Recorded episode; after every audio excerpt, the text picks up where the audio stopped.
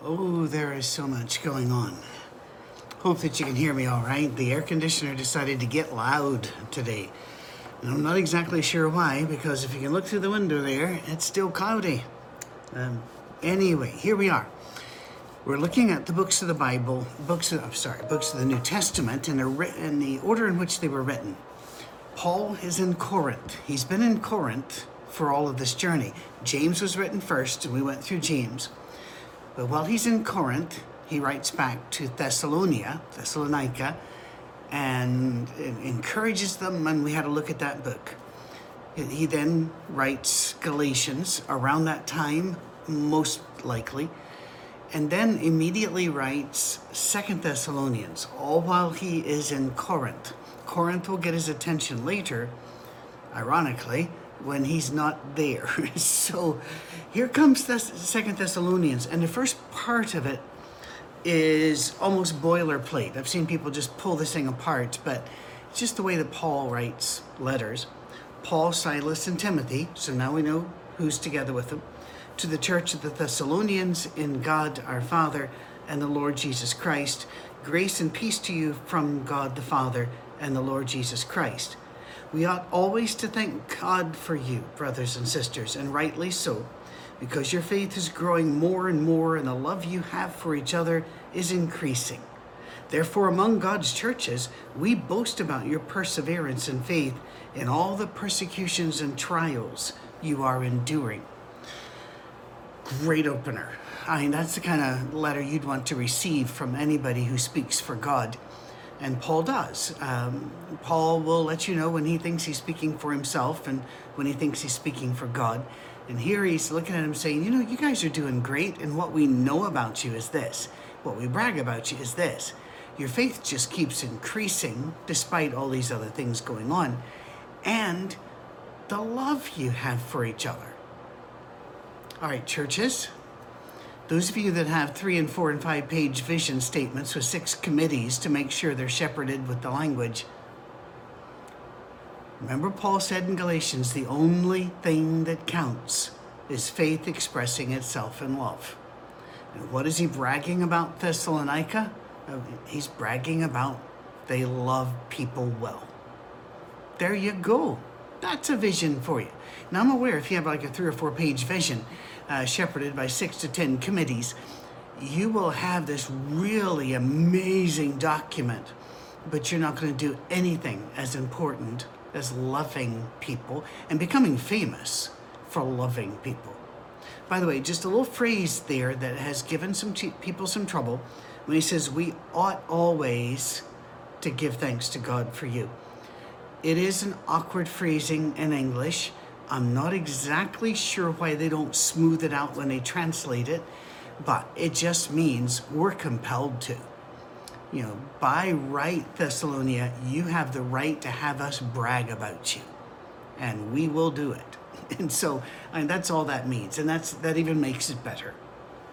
All this is evidence, he says in verse 5, that God's judgment is right, and as a result, you will be counted worthy of the kingdom of God for which you are suffering. Now, let's not worry about the suffering right now. I'm not sure entirely what the suffering consisted of, what all the things were going on there. It wasn't horrible in Thessalonica at the time.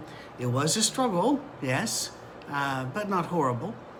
But the point, don't lose the point. The point is, all this evidence is that God's judgment is right.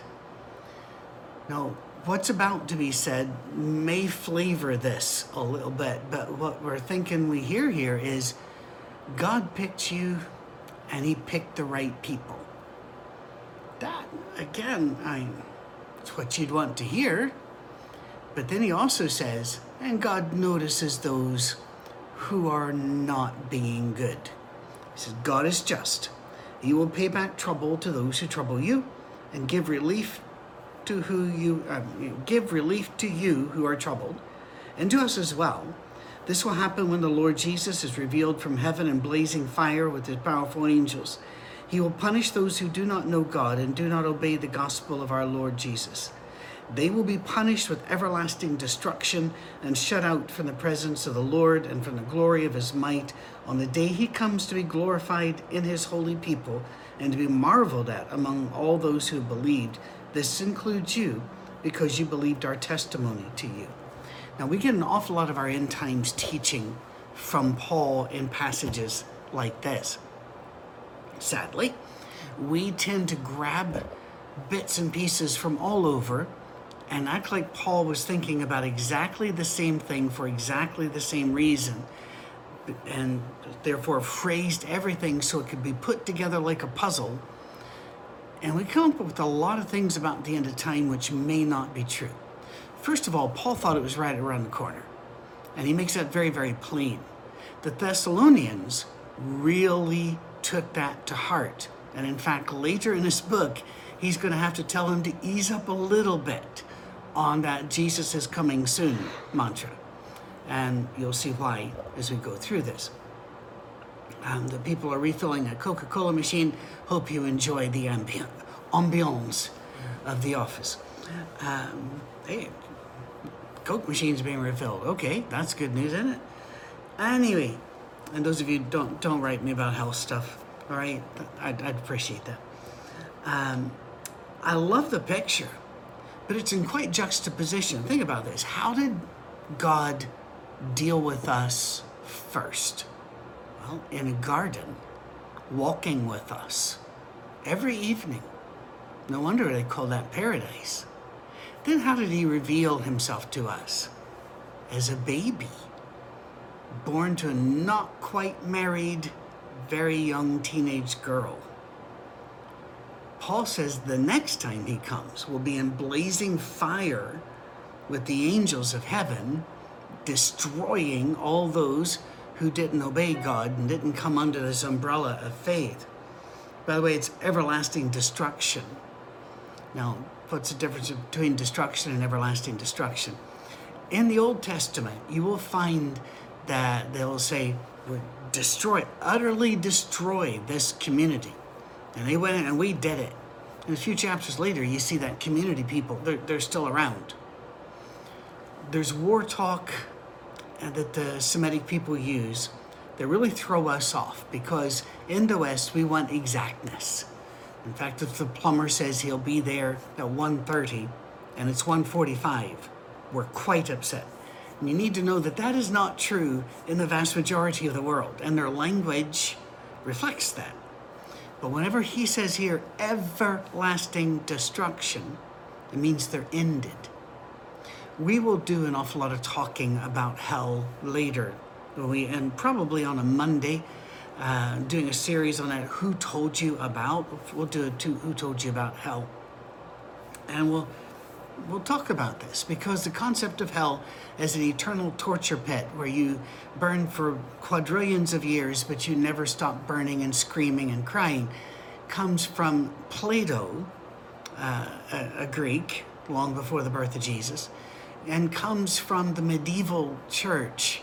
It doesn't really come from Scripture. The burning in Scripture is a burning up, it's an everlasting destruction. You're gone, you're not coming back and it's not a torture pit burning for most. Although Jesus says a very odd thing, we'll get to that. He talks about some receive few stripes, some receive many. That's um, that's going to be a thing to look at. All right, so so tune in, but also be aware we're having some struggles with YouTube, and I'll put up a video about that later. So watch for that, please. It's super, super, super important. Back to here. I love the picture because not because of the destruction bit, but because you you get to marvel. It says when you see all of this, and that He includes you, because they believed Paul's testimony and Silas and Timothy's. God's going to just wrap them in this big cosmic hug and hold them because they believed. Again, let's whittle down those vision statements and the umpteen layers of bureaucracy we have between us and God. Just believe Him and love one another. And you know, you know this. We've gone over it. With this in mind, we constantly pray for you that our God may make you worthy of his calling. Hold on. Everything so far been yay, yay, yay, you're number one, big foam finger. Now he's saying he'll make you worthy of his call. No, Paul is not being schizophrenic here. We all know that we're not worthy of being saved by God and, and, and walking about with Jesus as our brother in heaven. We all know that. What he's saying is salvation is not just an event, it's a process. And God's moving you along. You're doing great. And we're praying that you just keep moving. So we never think, all right, I've done it now. I've settled the whole Christianity thing. I can coast. No, just keep moving. Keep moving. And that by his power, he may bring to fruition your every desire for goodness. In other words, he knows you want to be good. So we're praying that he just keeps giving you the power and leading you to be gooder. That's it. Um, one of my favorite individuals, to pull this off over here gonna my favorite individuals when I first came back to America in the late 80s. Uh, Dale Starr would uh, every so often say this oh, oh, that that's more that's more better. That's more better. I loved it. And, and I've, I've adopted that. That's gooder and more better. By the way very intelligent educated man. He knew it was ungrammatical and that's why it was fun. Right? So by your power, bring it to fruition for your every desire for goodness and every deed prompted by faith.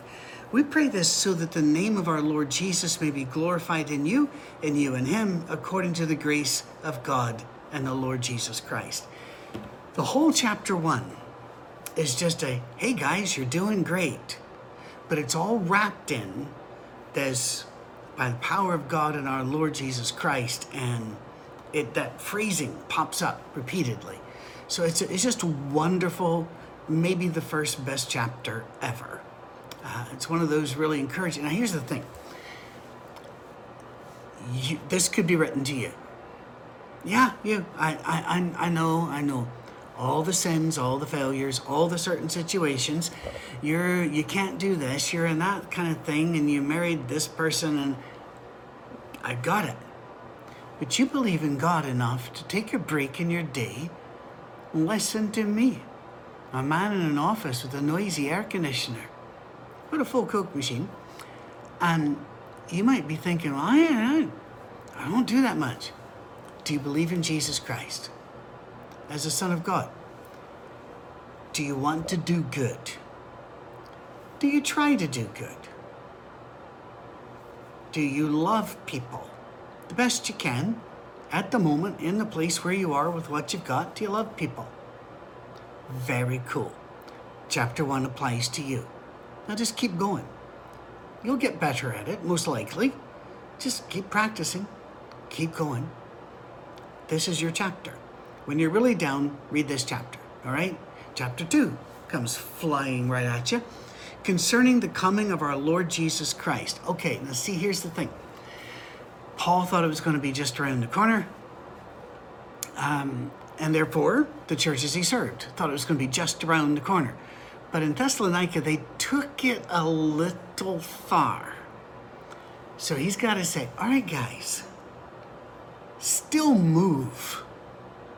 There was, um, there were so many millennial movements in history that where they're just Jesus. Uh, this right now in history, it's very very plain. He's coming back right now, and sadly, a bunch of silly people are still saying that about 2021. They were saying it about 2020, and every year all the way back. Eventually, you have to get to the point where you just go, you know, not paying attention to you, and just living your life in love like you're supposed to, and let God worry about the end of things concerning the coming of our Lord Jesus Christ and our being gathered to him, that big cosmic hug, we ask you, brothers and sisters, not to become easily unsettled or alarmed by the teaching allegedly from us, asserting that the day of the Lord has already come. And there are still people that teach, well, the day of the Lord happened in 70 AD, or the day of the Lord happened, and um, there are a lot of days of the Lord in Scripture. But when Paul talks about this day of the Lord, he's talking about this end of the world system. Uh, it could be uh, the destruction of the elements and we all go to heaven, or it could be the renewed earth. Uh, you can read the scripture either way, and I'm just not going to fight on that hill.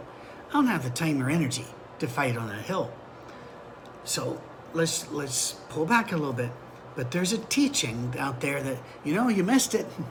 The Jehovah's Witnesses say Jesus came back, and the rest of us missed it. That's kind of sad. Um, anyway, he says, uh, Don't let anyone deceive you in any way, for that day will not come until the rebellion occurs and the law of, uh, man of lawlessness is revealed, the man doomed to destruction. He will oppose and will exalt himself over everything that is called God or is worshipped, so he sets himself up in God's temple, proclaiming himself to be God. This probably is referring to the Roman emperors that are now beginning to do exactly this call themselves gods and put statues of themselves in the temples for you to worship. And Paul say, says, when this saturates the empire, the day of the Lord will come. But by this day of the Lord, he's talking about the destruction. Well, he probably still thinks the end of the world at this stage. But the day of the Lord came in a way that it destroyed the old Jewish system when Israel fell in 70 AD. It was horrific. It was awful. There is nothing good there. And I've heard a lot of myths. People say, well, but the Christians weren't hurt because they had the. Well, Christians got hurt. Jews got hurt. And a lot of the Jews were Christians, and a lot of the Christians were Jews. That separation, that family fight that eventually ended in a divorce of sorts, that was going to take a while. It wasn't there yet. The fight was starting, but we weren't there yet. The whole point is Paul saying, let I God has a history, if you look in the Old Testament, of not just destroying a people until their wickedness becomes so complete it saturates everything. Then, then he moves on them. And Paul's saying, We're not saturated yet. So you just wait. God's timing will be good on this. Goes, Don't you remember that when I was with you, I used to tell you these things? Now you know what is holding him back, that he may be revealed at the proper time. For the secret power of lawlessness, lawlessness is already at work, but the one who now holds it back will continue to do so until he's taken out of the way.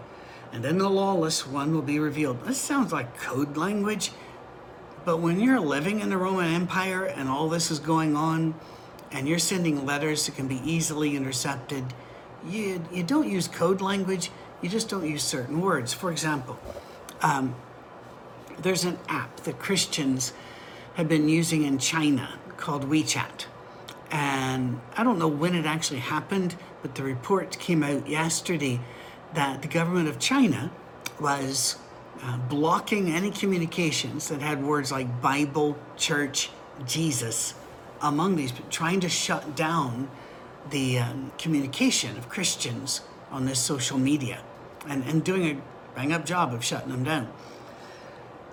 This is um, when you're in that kind of thing, you don't have to use code language, but you you have to not use certain words. So he's making it very plain what's going on here, but not using certain words, saying it's bad, but it's going to get worse because there's somebody keeping it from getting worse right now, and that person's going to be removed. And if you remember when we went through the book of Revelation, we talked about the emperors and how that worked. But let's just move on here. The Lord Jesus will overthrow with the breath of his mouth and destroy by the splendor of his coming.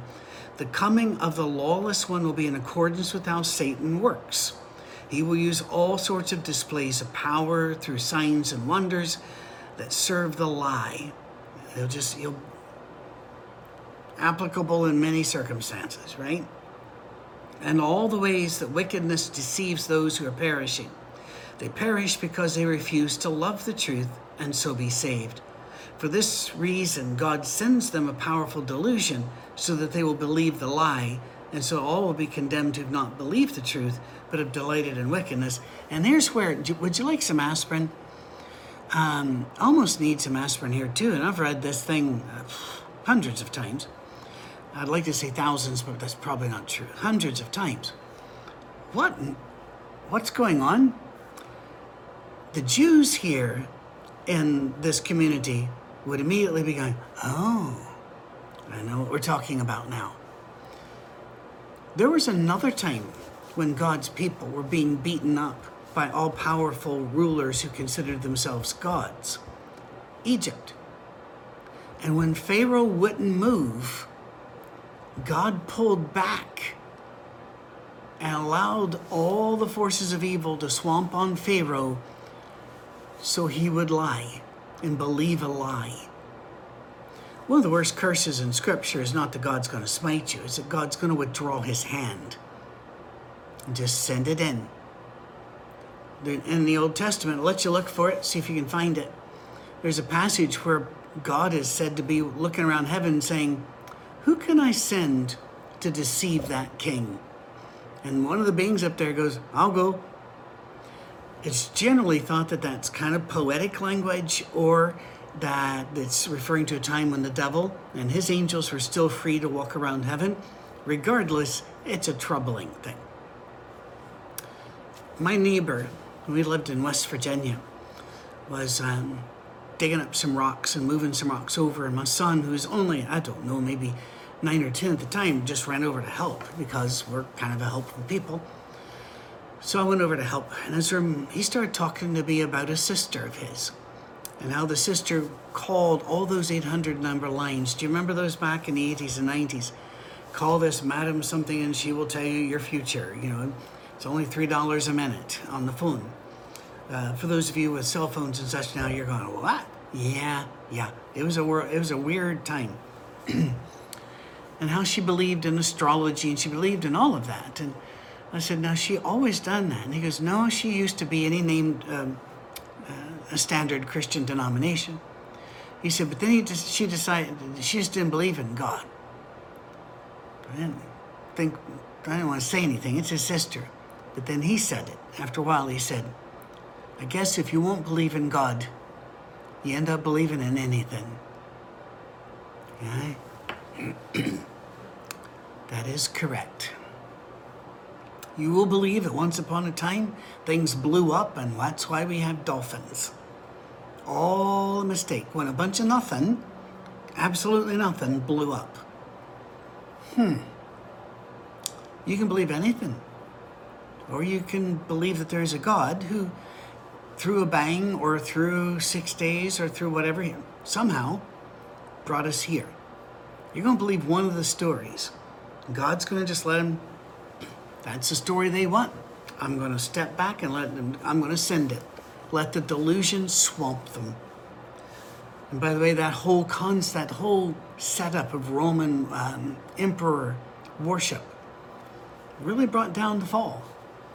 Because when, as one historian has told me several times, when you see a ruler and his picture is huge everywhere you look, and there are statues of him everywhere you look, run. Because that's when everything's going to go sideways.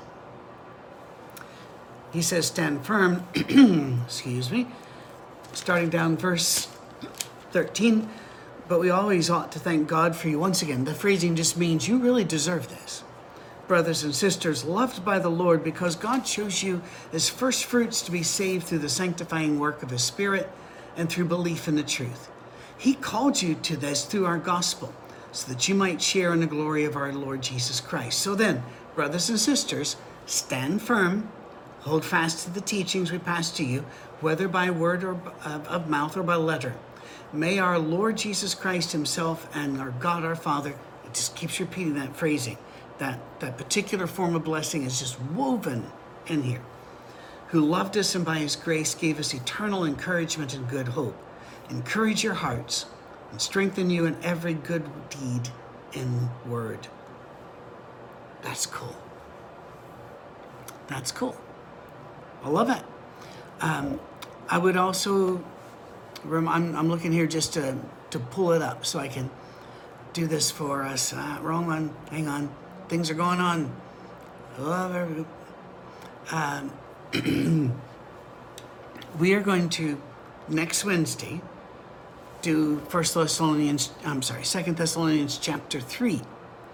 But then we are going to leap, leap forward about two and a half, three years to Paul's next letter. But it's not his next letter, it's just the next letter we have. It's going to be to the book of First Corinthians, which is really at least Second Corinthians, because he's going to refer to letters he wrote that we don't have. He may be doing that, by the way, back in Second Thessalonians 2.15 that we just read. We don't have to have all of them. How much do you need to have to believe that Jesus is the Christ and work out, express your faith in love? See what I mean? I'm looking forward to it. So may our Lord God and our Lord Jesus Christ and God our Father who loved us and by his grace gave us eternal encouragement and hope encourage your hearts and strengthen you in every good deed and word. Look for that special um, video because it really is going to be a special. Uh, we got we got a lot of work to do, and there are going to be some real changes. So look for that in the next day or so. All right. God bless all of you. Hope to see you at our Safe Harbor Church, either in person or online at every opportunity. Go with God.